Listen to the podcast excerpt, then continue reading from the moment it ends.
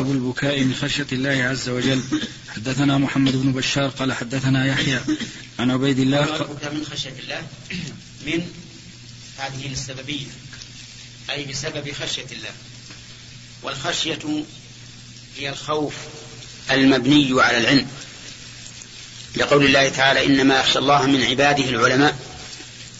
وهي أيضا مبنية على عظم المخشي لعظمه خشية الإنسان. فأما الخوف الذي لا يبنى على علم فإنه يسمى خوفا ولا يسمى خشية. ثم إن الخوف أيضا قد لا يكون من باب تعظيم المخشي ولكن من باب ضعف الخائف. فمثلا يخاف الصبي من صبي أكبر منه سنا. هذا الخوف لا يسمى خشية. لأنه إنما حصل له الخوف من أجل ضعفه أمام هذا. ولا, ولا هذا المخوف ضعيف. فالخشية أقول هي الخوف إيش؟ المبني على العلم. وتكون من عظم المخشي.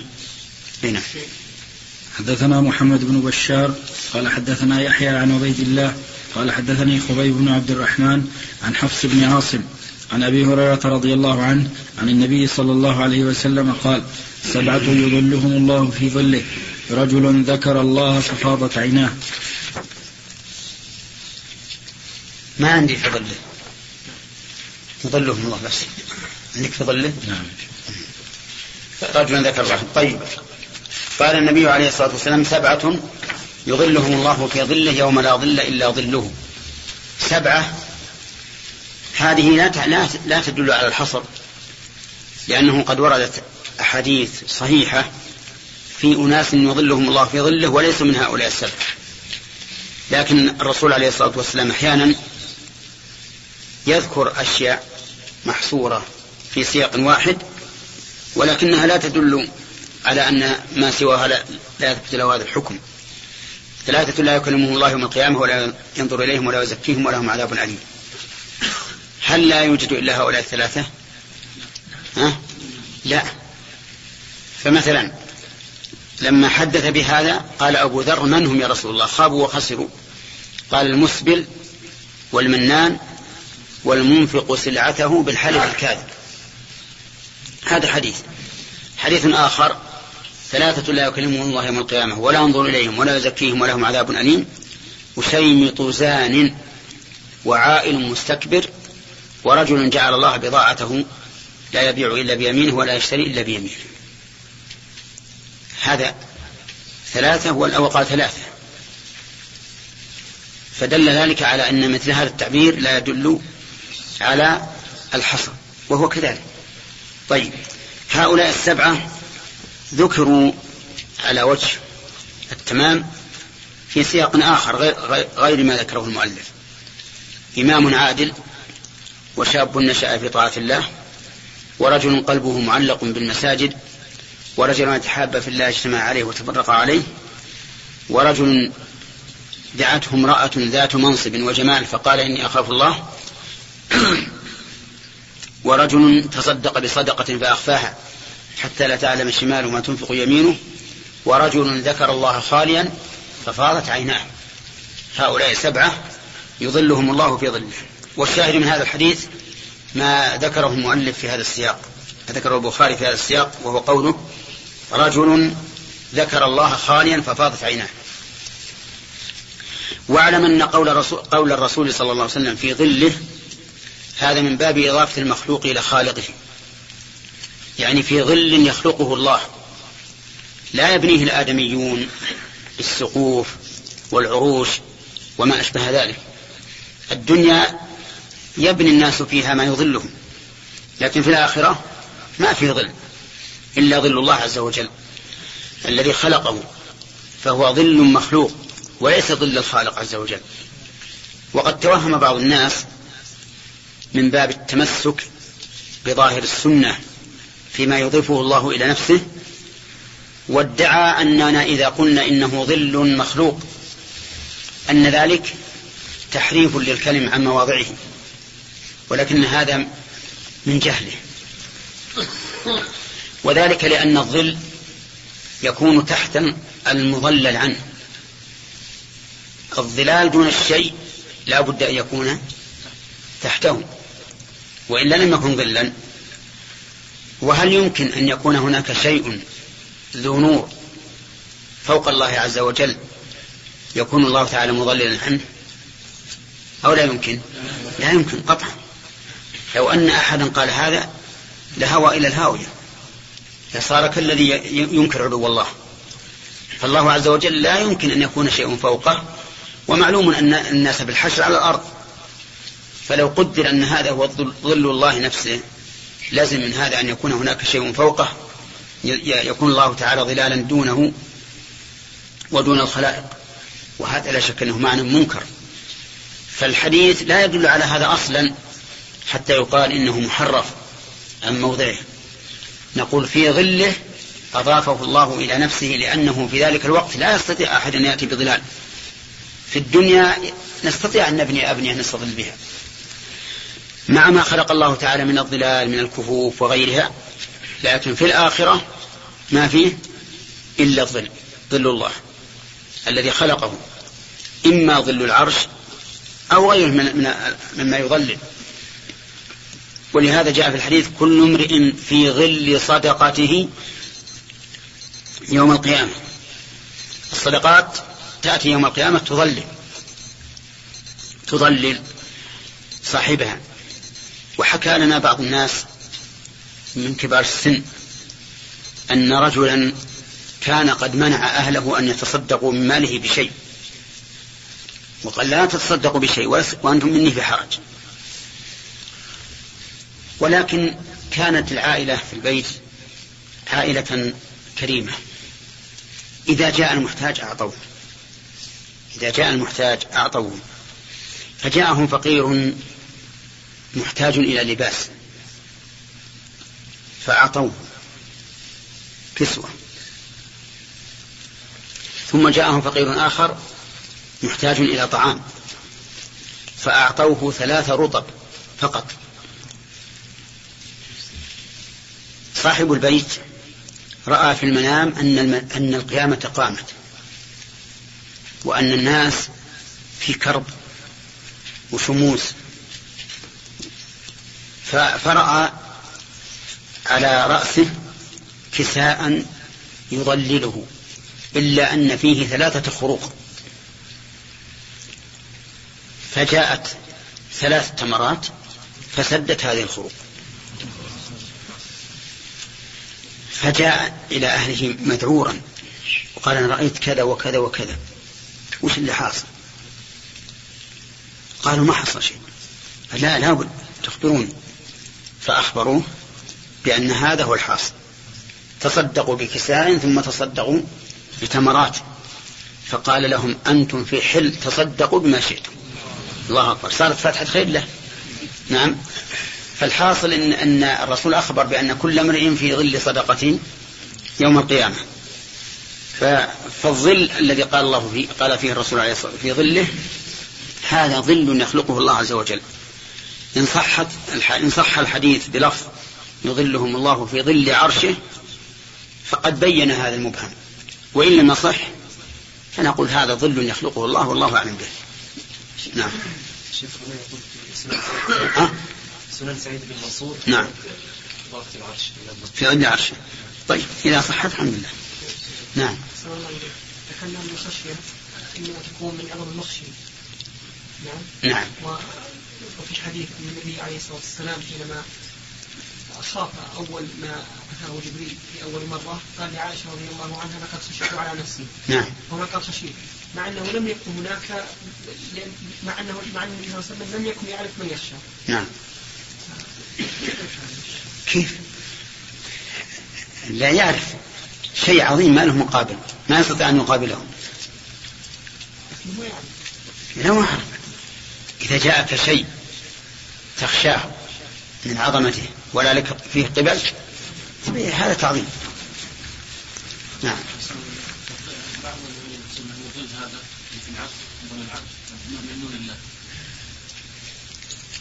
ظل العرش من نور الله. شلون؟ يعني؟ لابد يكون الظل من من تحت النور إيه. وهي الشمس. الشمس سد من الخلائق ولهذا هذا الذي جعلنا أقول إن صحت الكلمة. في ظل عرشه. لأن المعروف أن العرش فوق كل شيء. كيف يكون حائلا بين الشمس وبين وبين الخلائق يوم القيامة؟ على كل حال اللي في الصحيحين ما في ظل العرش نعم؟ ثلاثة؟ ثلاثة. هذه خلها بعد السليم نعم. باب الخوف من الله. رقبة. ما فيه. نعم. باب الخوف من الله. حدثنا عثمان بن أبي شيبة قال حدثنا جرير عن منصور عن ربيع عن حذيفة عن النبي صلى الله عليه وسلم قال كان رجل ممن كان قبلكم يسيء الظن بعمله فقال لأهله إذا أنا مت فخذوني فذروني في البحر في يوم صائف ففعلوا به فجمعه الله ثم قال ما حملك على الذي صنعت؟ قال ما حملني عليه إلا مخافتك فغفر له. الله. حدثنا موسى قال حدثنا معتمر قال سمعت أبي قال حدثنا قتادة عن عقبة بن عبد الغافر عن أبي سعيد الخدري رضي الله عنه الخدري رضي الله عنه عن النبي صلى الله عليه وسلم أنه ذكر رجلا في من كان سلف أو قبلكم آتاه الله مالا وولدا يعني أعطاه. قال فلما حضر قال لبنيه أي أب كنت لكم؟ قالوا خير أب. قال فإنه لم يبتئر عند الله خيرا. فسرها قتادة لم يدخر. وإن يقدم على الله يعذبه. فانظروا فإذا مت فأحرقوني. حتى إذا صرت فحما فاسحقوني أو قال فاسهكوني. ثم إذا كان ريح عاصف فذروني فيها فذروني فيها. فأخذ مواثيقهم على ذلك. وربي. وربي؟ وربي ففعل فأخذ مواثيقهم على ذلك وربي ففعلوا. فقال الله كن فإذا رجل قائم. ثم قال أي عبدي ما حملك على ما فعلت قال مخافتك أو فرق منك فما تلافاه أن رحمه الله. فحدثت أبا عثمان فقال سمعت سلمان غير أنه زاد فذروني في البحر أو كما حدث وقال معاذ حدثنا شعبة عن قتادة قال سمعت أبا سعيد عن النبي صلى الله عليه وسلم. بسم الله الرحمن الرحيم. هذا الحديث كالذي مضى من قبل فيه أن هذا الرجل لشدة خوفه من الله. نعم. وصى أن يحرق ثم يذرى في اليم.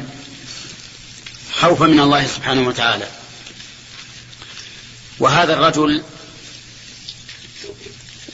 يقال إنه فعل ذلك ظانا أن الله لا يقدر عليه وأنه إذا فعل هذا نجا من العذاب. فبعثه الله عز وجل وسأله لما فعلت ذلك فأخبره أنه فعل هذا خوفا منه فغفر الله له. ووجه أهل العلم هذا بأنه متأول. ما قصد أن الشك في قدرة الله لكن ظن أن هذا ينجيه من عذاب الله.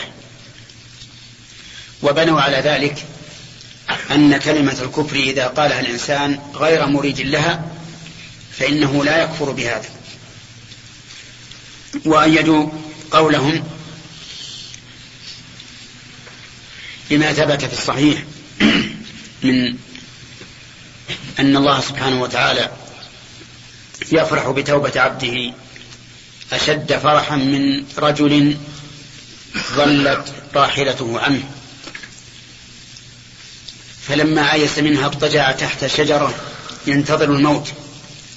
فإذا بخطام ناقته متعلقا بغصن الشجرة. فأخذ بخطامها بخطامها. وقال اللهم أنت عبدي وأنا ربك أخطأ من شدة الفرح. فلم يعاقبه الله على هذا الأمر. وينبني على ذلك أن كلمة الكفر لا بد أن يكون القائل لها قاصدا. وإذا قصدها كفر سواء كان جادا أم لاعبا؟ لأنه لا فرق في كلمة الكفر بين المستهزئ وبين الجاد الكلام على أنه يقصد معناها على أنه يقصد معناها بخلاف المتأول. وفي هذا دليل على أن الخوف ينجي من عذاب الله وهو كذلك فإن الخوف من الله ينجي من عذاب من عذاب الله. ولكن قد يرد على هذا مثل قوله تعالى كمثل الشيطان إذ قال للإنسان اكفر فلما كفر قال إني بريء منك إني أخاف الله رب العالمين. فكان عاقبتهما أنهما في النار خالدين فيها وذلك جزاء الظالمين. فهنا قال إني أخاف الله رب العالمين. والجواب عن ذلك أن الشيطان لم يخف خوف تعظيم وإجلال وإنما هو خوف هلاك يعني خاف أن يهلكه الله. لا إجلال لله عز وجل ولا تقربا إليه بالخوف ولهذا لم ينفعه. فخوف الشيطان من الله كخوف الإنسان من الأسد. وخوف الإنسان من الأسد ليس خوف عبادة ولا تعظيم ولا إجلال. فيعيد علينا بخاري هذا الجواب.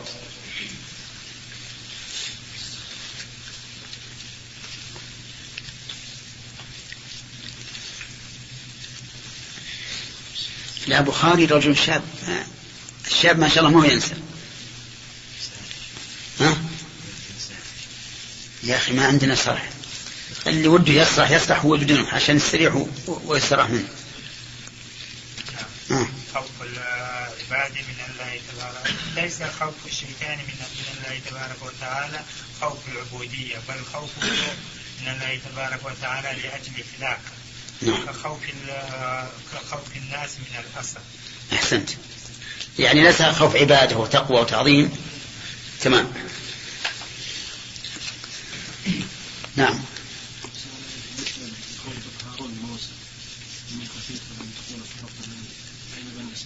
نعم.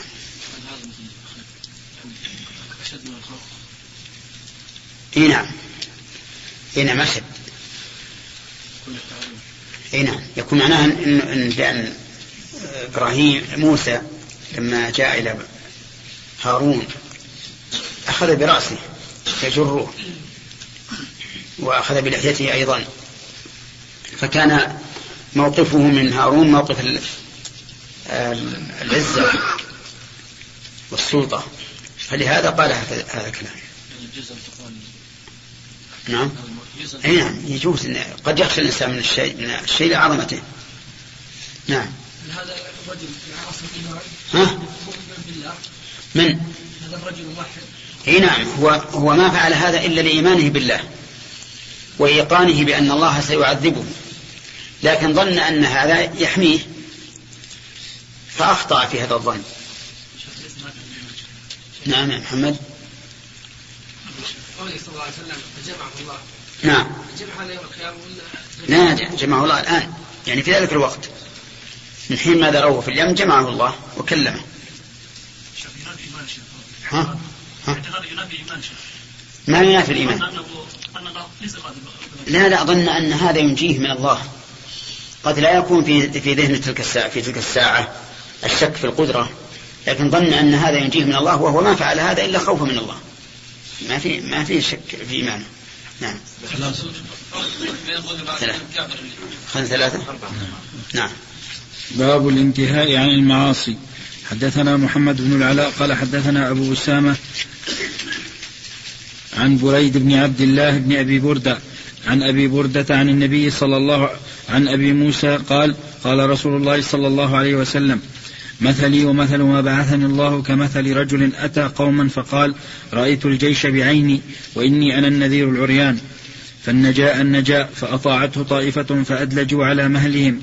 فنجوا وكذبته طائفة فصبحهم الجيش فاجتاحهم. هذا فيه الانتهاء عن المعاصي وأن الإنسان يجب عليه أن يبادر. والمعاصي جمع معصية وهي مخالفة الأمر. مخالفة الأمر إما بترك المأمور وإما بفعل المحظور. والواجب على العبد أن يكون مستقيما في هذا وهذا فيقوم بالأوامر ويدع النواهي. وضرب النبي صلى الله عليه وسلم مثلا لما جاء به و ولنفسه. بمثل رجل أتى قوما فقال رأيت الجيش بعيني وأنا وإني أنا النذير العريان. قول رأيت بعيني هذا من باب التوكيد. لأنه إذا قال رأيت فقط فقد يحتمل أن المعنى علمت من طريق لم أشاهد بعيني لكن إذا قال بعيني صار هذا من باب التوكيد. مثل ولو نزلنا عليهم كتابا في قرطاس فلمسوه بأيديهم. وقولها أن النذير العريان العريان لأنه كلما اشتدت النذارة حصل هذا الأمر. يعني أن من عادتهم عند العرب أن النذير إذا جاء أن النذير إذا جاء ينذر بقوم أحيانا يصيح بهم ويقول العدو والعدو وأحيانا مع الصياح والاستصراخ يتعرى يخلع ثيابه لأنه يرى أن هذا أشد في استنهاض هممهم. وطلب النجاة فالنجا النجاء فالنجاء النجاء. يعني إلزموا النجاء النجاء.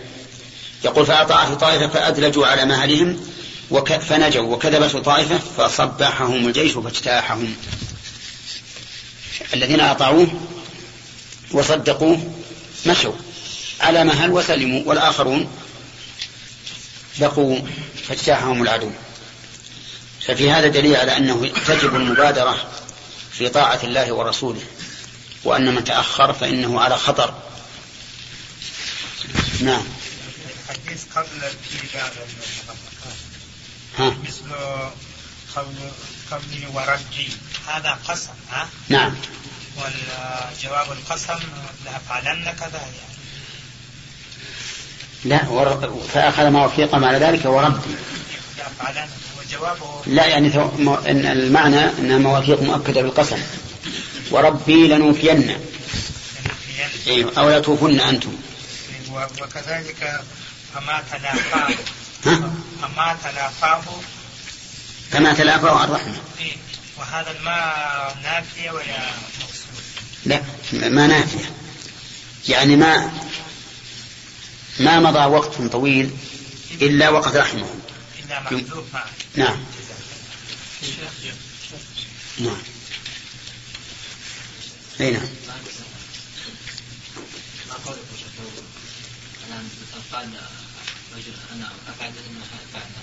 من؟ على كل حال إذا إذا فعل مثل ما فعل نقول له إن هذا الرجل كان جاهلا وأنت الآن عرفت أن الله, أن الله قادر. فلا يسوغ لك أن تفعل مثل ما فعل. لأن, لأن الرسول عليه, عليه الصلاة والسلام حدثنا بأن الله جمعه وسأله وكان في الأول جاهل. نعم. في قدر الله نعم. على أن الرجل شك في القدرة لأنه قال لا ما يلزم. ما يلزم إن, إن هذا التعليق يدل على الشك. مثل لأن أشركت لا يحبطن عمله يعني هو خائف من هذا. على كل حال المسألة محتملة أنه شاك في قدرة الله لكن ليس معناه أنه شاك من الأصل عقيدة سليمة لكن ظن أن هذا ينجيه من من عذاب الله وأن الله سبحانه وتعالى لن يفعل. حدثنا أبو اليمان قال أخبرنا شعيب قال حدثنا أبو الزناد عن عبد الرحمن أنه حدثه أنه سمع أبا هريرة رضي الله عنه أنه سمع رسول الله صلى الله عليه وسلم يقول إنما مثلي ومثل الناس كمثل رجل استوقد نارا فلما أضاءت ما حوله جعل الفراش وهذه الدواب التي تقع في النار يقعن فيها فجعل الرجل يزعهن ويغلبهن ينزعهن. يزعهن يا شيخ؟ رواية رواية؟ نعم. فجعل الرجل يزعهن ويغلبنه. فيقتحمن فيها فأنا آخذ بحجزكم عن النار وأنتم تقتحمون فيها. هذا أيضا مثل ضربه النبي عليه الصلاة والسلام له مع أمته. رجل استوقد نارا فلما أضاءت ما حوله جعل الفراش وهذه الدواب التي تقع في النار يقعن فيها. كما تشاهدون في البر البر إذا أوقدت نارا صار الفراش وغيره من الحشرات يأتي ويقع. يقول النبي عليه الصلاة والسلام فجعل ينزعهن أو يزعهن يعني يطردهن. ولكن أبين إلا أن يقعن في النار. فهذه حال الأمة بالنسبة لأوامر الرسول عليه الصلاة والسلام. يقول فأنا آخذ بحجزكم أي بما يحجزكم عن النار وهم يقتحمون فيها. هذا أيضا فيه أنه يجب على الإنسان أن يعرف قدر ما أنعم الله به عليه من رسالة النبي صلى الله عليه وسلم وأنها منجاة لكن لمن؟ لمن نجا بها يعني ابتعد عما حرم الله وأتى بما أوجب الله. وفي هذا والذي قبله دليل على استعمال الأمثال الحسية لتقريب الأمور المعنوية. وهذا كما هو طريق السنة فهو طريق القرآن أيضا. قال الله تعالى وتلك الأمثال نضربها للناس وما يعقلها إلا العالمون. وما أكثر الأمثال الواردة في القرآن الكريم لأنها تقرب المعنى. فإن إدراك الإنسان للأمور المحسوسة أقرب من إدراكه للأمور المعقولة. فتضرب الأمثال لأجل تقريب المعنى, المعنى المعقول. وفيها أيضا في هذين الحديثين وما شبههما دليل على ثبوت القياس وأنه دليل معتبر. وكل مثل ضربه الله وكل مثل ضربه النبي عليه الصلاة والسلام فهو دليل على ثبوت القياس. لأن المقصود من المثل الحاق المعقول بإيش؟ بالمحسوس. وهذا هو القياس. القياس إلحاق غير المنصوص عليه بالمنصوص عليه. لعلة جامعة. نعم. كيف الجمع بين الحديث الماضي وحديث أنا عند ظن عبدي بي. لماذا؟ يعني ظن أن الله سبحانه أن يغفر له. ومع ذلك غفر الله. نعم. هناك فرق بينهما. هذا ظن أن الله لا يغفر لا يغفر الله له. لتهمته نفسه أما الثاني فظن أن الله لا يغفر له لأن ظن سوء بالله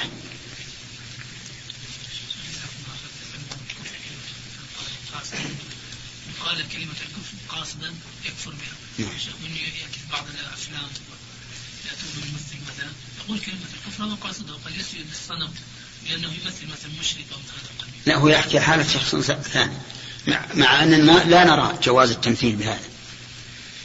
جواز التمثيل بالكافر أو بالفاسق نرى أنه ليس بجائز. لا ما كفر لا يكفر. لا هو يحكي شخص واحد. ولا ما في نفس تعظيم هذا هذا الصنم لكن نحكي شخص آخر إنما نحن لا نرى هذا حتى لو إن مثل الصنم وذلك لأن الإنسان قد يشعر بقلبه أنه كفر فيستولي عليه هذا الشعور بعد يوم بعد يوم حتى يكون عقيدة. ولأن الرجل ربما يعير بذلك. فيلاقيه الناس ويقول أنت فلان بن فلان أنت أبو جهل أنت أبو سفيان أنت كذا أنت كذا. بعضهم سمعنا أنه بعضهم يتمثل بالشيطان. نعم. هذا أيضا أخبث وأخبث.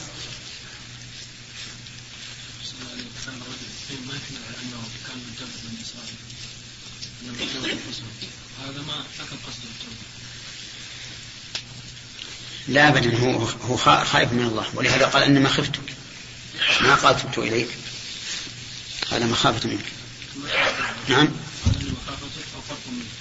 فرق فرق ما الفرق الخوف. حدثنا أبو نعيم. لو قال له قال مثلا الشيطان أو قال أبو جهل. أخذ ثلاث خلها عندك. خلها عندك. حدثنا أبو نعيم قال حدثنا زكريا وعن عامر قال سمعت عبد الله بن عمرو يقول قال النبي صلى الله عليه وسلم المسلم من سلم المسلمون من لسانه ويده والمهاجر من هجر ما نهى الله عنه. أولا المسلم من سلم إلى آخره والمهاجر من, هاج من هجر. هذا ليس على سبيل الحصر لكن المسلم في حقوق العباد فهو عام أريد به الخاص. أما المسلم على سبيل الإطلاق فهو من استسلم لله ظاهرا وباطنا. لكن هنا المسلم باعتبار من؟ حقوق الآدميين. من سلم المسلمون من لسانه ويده فذلك المسلم. من لسانه فلا يغتاب الناس ولا يسبهم ولا ينم ببعضهم إلى بعض ويده لا يعتدي عليهم بضرب أو قتل أو جرح أو أخذ مال أو ما أشبه ذلك. المهاجر من هاجر ما نهى الله عنه. هذا أيضا عام أريد به الخاص. يعني المهاجر إلى الله عز وجل لا الهجرة التي هي الانتقال من بلد الشرك إلى بلد الإسلام لكن المهاجر إلى الله بعمله لا ببدنه. هو من هجر من ما, من ما نهى الله عنه. سواء كان هذا المنهي عنه قولا أو فعلا وبهذا الحديث نعرف أن أن الإسلام وأن الهجرة تتنوع. ولها معان متعددة يبينها السياق. وقول من هجر ما نهى الله عنه إذا قال قائل لم يذكر ما نهى عنه الرسول صلى الله عليه وسلم. فالجواب نقول إن ما نهى عنه الرسول كالذي نهى عنه الله لأن الرسول رسول. ولهذا قال, قال الله تعالى من يطع الرسول فقد أطاع الله. نعم. لو يعني مثلا بصيغه قال كذا أو قال ابو جهل كذا أو يعني بدون هيئة. هيئه نعم، ما في شيء. هذا ما في شيء نعم ما الفرق بين هذا الرجل الذي يشك في قدرة الله سبحانه وتعالى وبين من يشك في يعني يقول مثلا لا تدفنونني أخشى من عذاب القبر؟ لا يقول أنا لا أصدق. ان هناك في القبر عذاب لا أصدق أن في القبر عذاب؟ لا ما هذا ما قال لا أصدق بقدرة الله. يعني يقول أنا اشك أن هناك أن هناك عذاب. لا ما يصح. هذا نقول نقول تب إلى الله. يعني إذا بلغه إذا بلغه النص كفر. أما إذا لم إذا لم يبلغ فإنه لا يكفر فرق بينهم أن هذا أن هذا خائف من ذنوبه فظن أن هذا ينجيه من عذاب الله. ظن إن ما ظن إن الله, إن الله ما له قدرة لكن ظن أن هذا ينجيه. مثل ما لو ظن الإنسان أن حظيرة من القش تحميه من من المدافع. وهي لا تحميه. هي لا تحميه.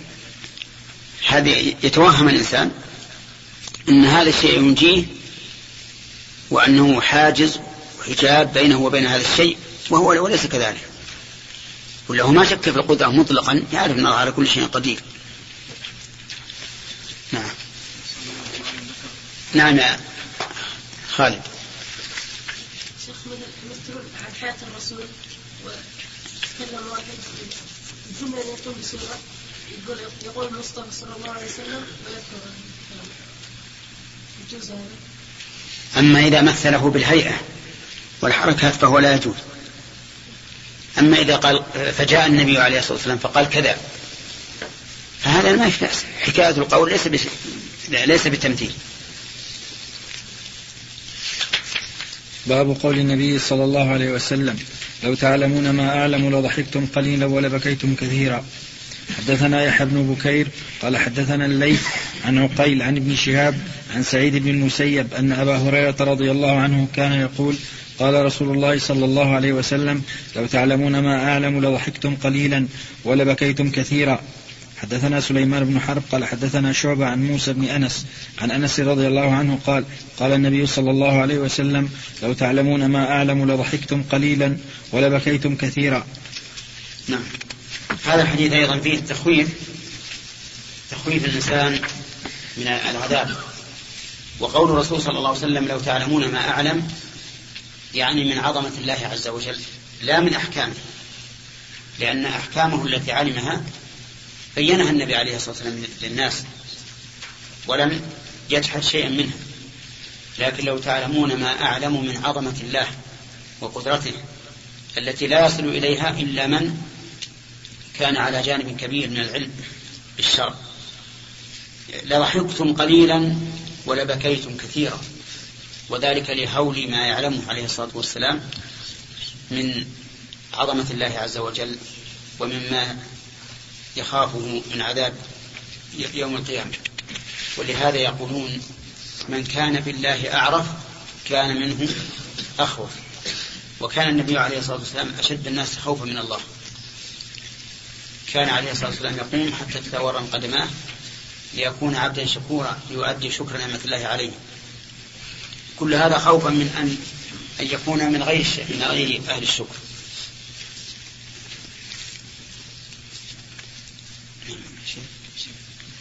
لم يكن الشيخ يعني قول الرسول صلى الله عليه وسلم لو تعلمون ما أعلم. إن النبي صلى الله عليه وسلم اطلع على النار واطلع على ال... وعلى العذاب فيها واطلع على الجنة. يعني لو تعلمون إيه، ما هو من غير الأحكام. الأحكام لا بد انها أخبار بها فهذا من عظمة الله وكذلك من عذاب الله من النار ويوم القيامة وما يتعلق بها نعم.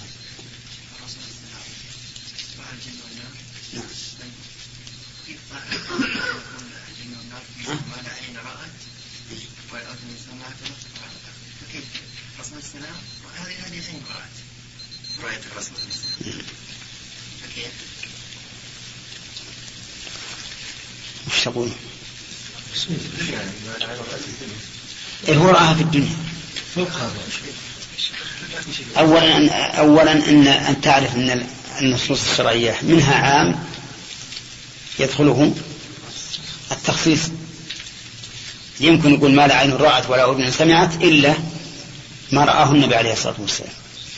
الشيء الثاني هل الرسول صلى الله عليه وسلم لما رأى الجنة والنار هل رأى كل الجنة والنار؟ أو رأى شيء أو رأى شيء منها رأى مثلا امرأة تعذب ورأى آه، صاحب المحجن. فهمت؟ هذا الثاني. ما على كل رأى كل شيء.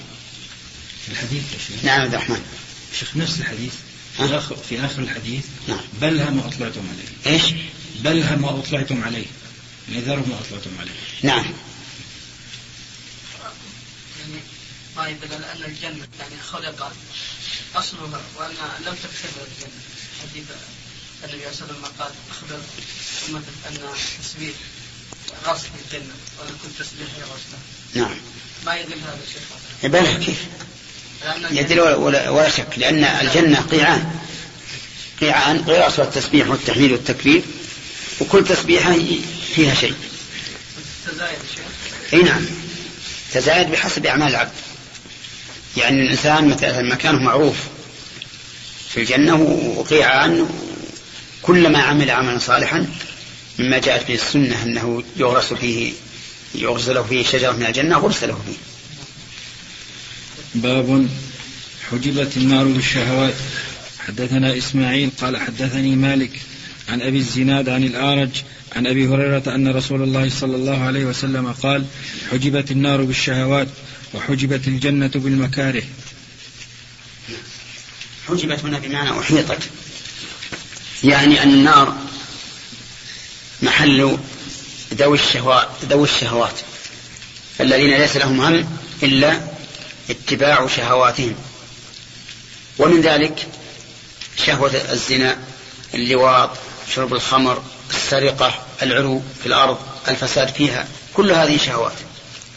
فهذه هي التي يحيط بها الجنة النار. ولذلك أكثر من يدخل النار المترفون المترفون. كما قال الله تعالى وأصحاب الشمال ما أصحاب الشمال؟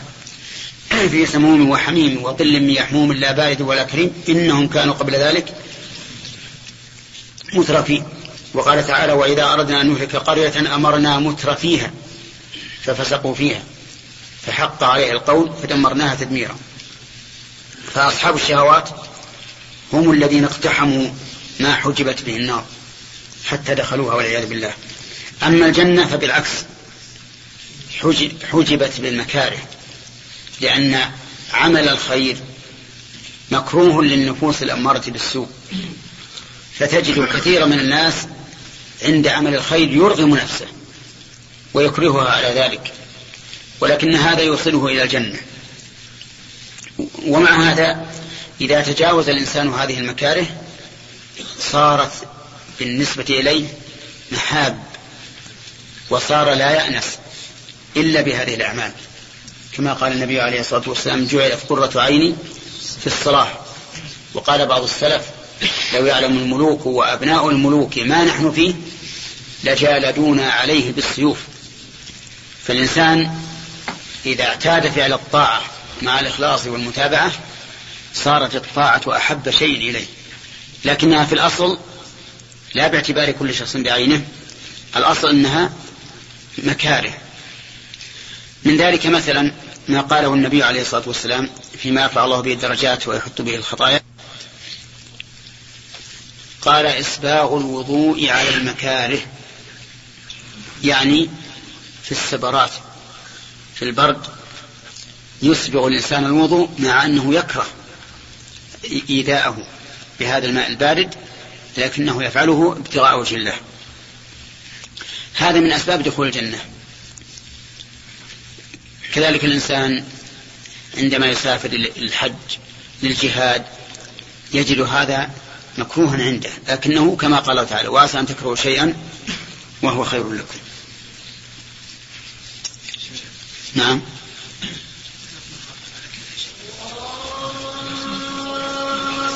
والله تعالى. باب الجنة أقرب إلى أحدكم من شراك نعله والنار مثل ذلك. حدثنا موسى بن مسعود قال حدثنا سفيان عن منصور والأعمش عن أبي وائل عن عبد الله رضي الله عنه قال قال النبي صلى الله عليه وسلم الجنة أقرب إلى أحدكم من شراك نعله والنار مثل ذلك. بسم الله الرحمن الرحيم. لما ذكر المؤلف رحمه الله الباب الباب الأول أن الجنة حفت بالمكاره والنار حفت بالشهوات. بين أنها مع ذلك أنها مع ذلك قريبة. فهي أقرب الإنسان من شراك نعله وهذا يضرب مثلا للشيء القريب من الإنسان. والنار مثل, مثل, مثل ذلك. والغرض من هذا الحديث الترغيب والترهيب. الترغيب في الجنة وأن الإنسان قد يدركها بأدنى عمل. والترهيب من النار وهو أن الإنسان قد يستحقها بأدنى عمل. رب كلمة يصل بها الإنسان إلى العليين وكلمة ينزل بها إلى أسفل السافلين. نعم. مصور صورتين مربعين مربع كتب فيه المكاره مربع كتب فيه الشهوات على أنها تصوير ما أدري ماذا صحتها ما أدري. تقريب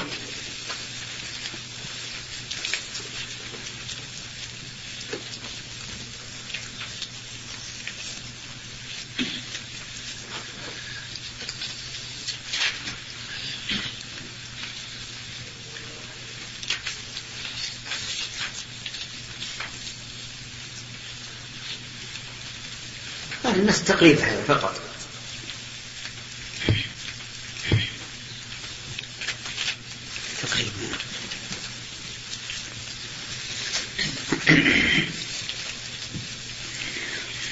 حدثني محمد بن المثنى قال حدثنا غندر قال حدثنا شعبة عن عبد الملك بن عمير عن أبي سلمة عن أبي هريرة عن النبي صلى الله عليه وسلم قال أصدق بيت قاله الشاعر ألا كل شيء ما خلا الله باطل.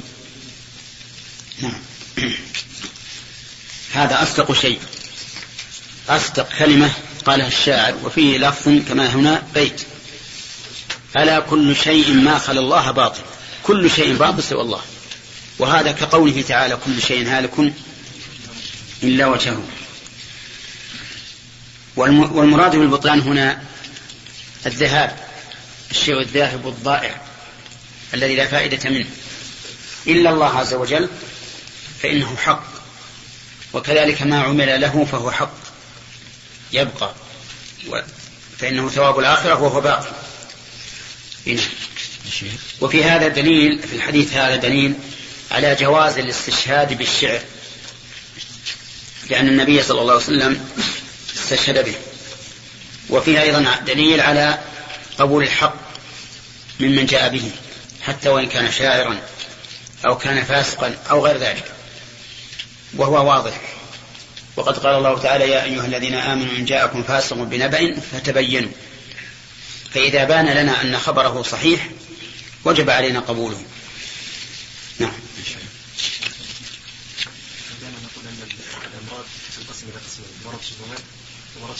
نعم. ادري الشبهات في الشهوات في هذا الحديث أين؟ أين؟ حجبت الشهوات. نعم. نعم. لا الشبهات قد يكون الإنسان معذورا فيها. الشبهات قد يكون معذورا فيها لعدم علمه. لكن الشهوة ما تكون إلا مع العلم. قد يعفى عنها